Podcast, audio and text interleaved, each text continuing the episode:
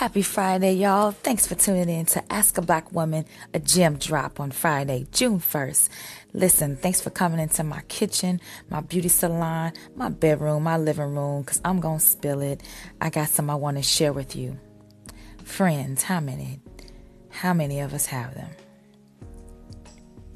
So, I was reading my word this week, and uh, the book of Job in the Holy Bible is quite lengthy.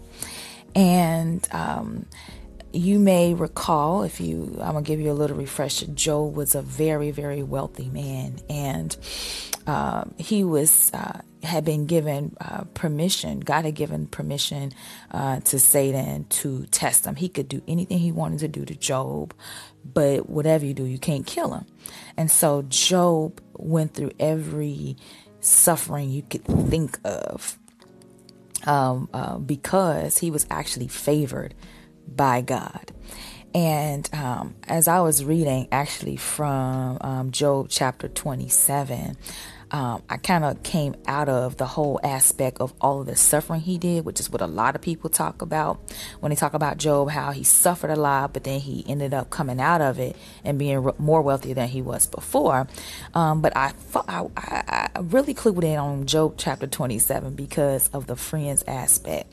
Now, if you know anything about that story, Job's so called friends took the liberty of literally coming at him one by one and saying that he was a wicked man, which is why was he was being punished. I'm talking about they going on long uh, monologues and stuff to come at their friend, so-called friend in his lowest point of life no one was there to encourage him. And it was truly one of them situations where Job had to encourage himself. You know, we say that in the church lingo encourage yourself in the Lord. So there's a particular verse um, that I want to share with you as a gem, as a nugget, as you go on out and to consider your friends.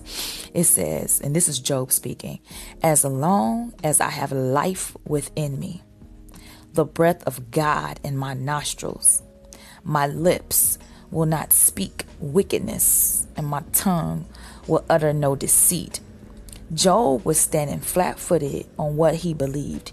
He knew that his heart was pure. He know, knew that he had lived a life without sin intentionally and so that his suffering had nothing to even though he didn't understand why he was being tested the way he was uh, that god was allowing him to go through it he knew in his heart that he was not suffering because of that. But because his friends had no understanding of it they had a one-eye view about god they came at their friend to do the judging.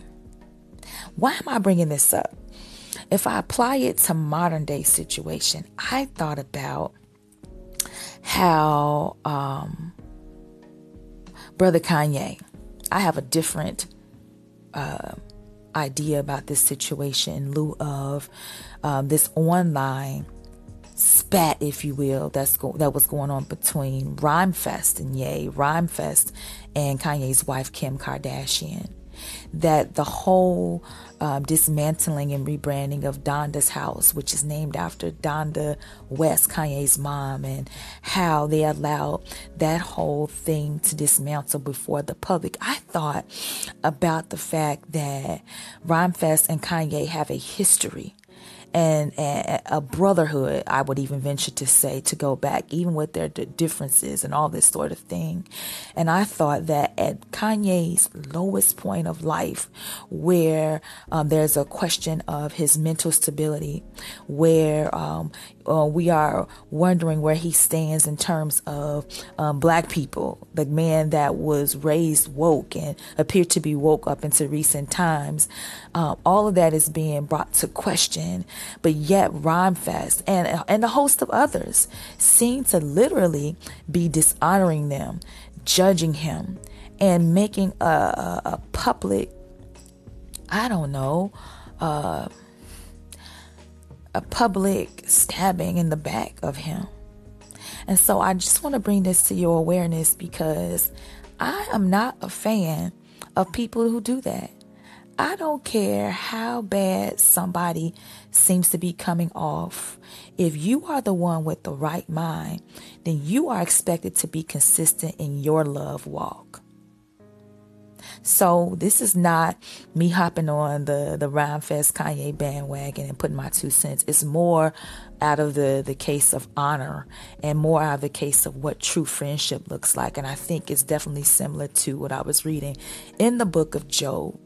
So evaluate not just the people around you that you call close. Like if you ever went through a season of testing, of suffering with these quote unquote close people and friends, be the ones judging or would they be the ones to pray for you? Or and, and would they make a, a, public a spectacle of you if you were someone of influence right? Would they be there to embarrass you and throw the stones at you? Or would they retreat to their private closet and pray for you at the very least? Um, so and also to evaluate you. Have you joined in the public spectacle to continue bashing yet another black man?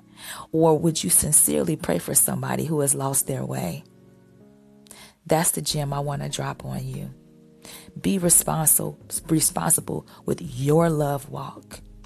What kind of words are you putting on somebody else? Because I'm trying to tell you, if you keep on living, you're going to need honor. You're going to need love and not judgment in your coming seasons. You be blessed and thanks for listening to an Ask a Black Woman Gem. Peace.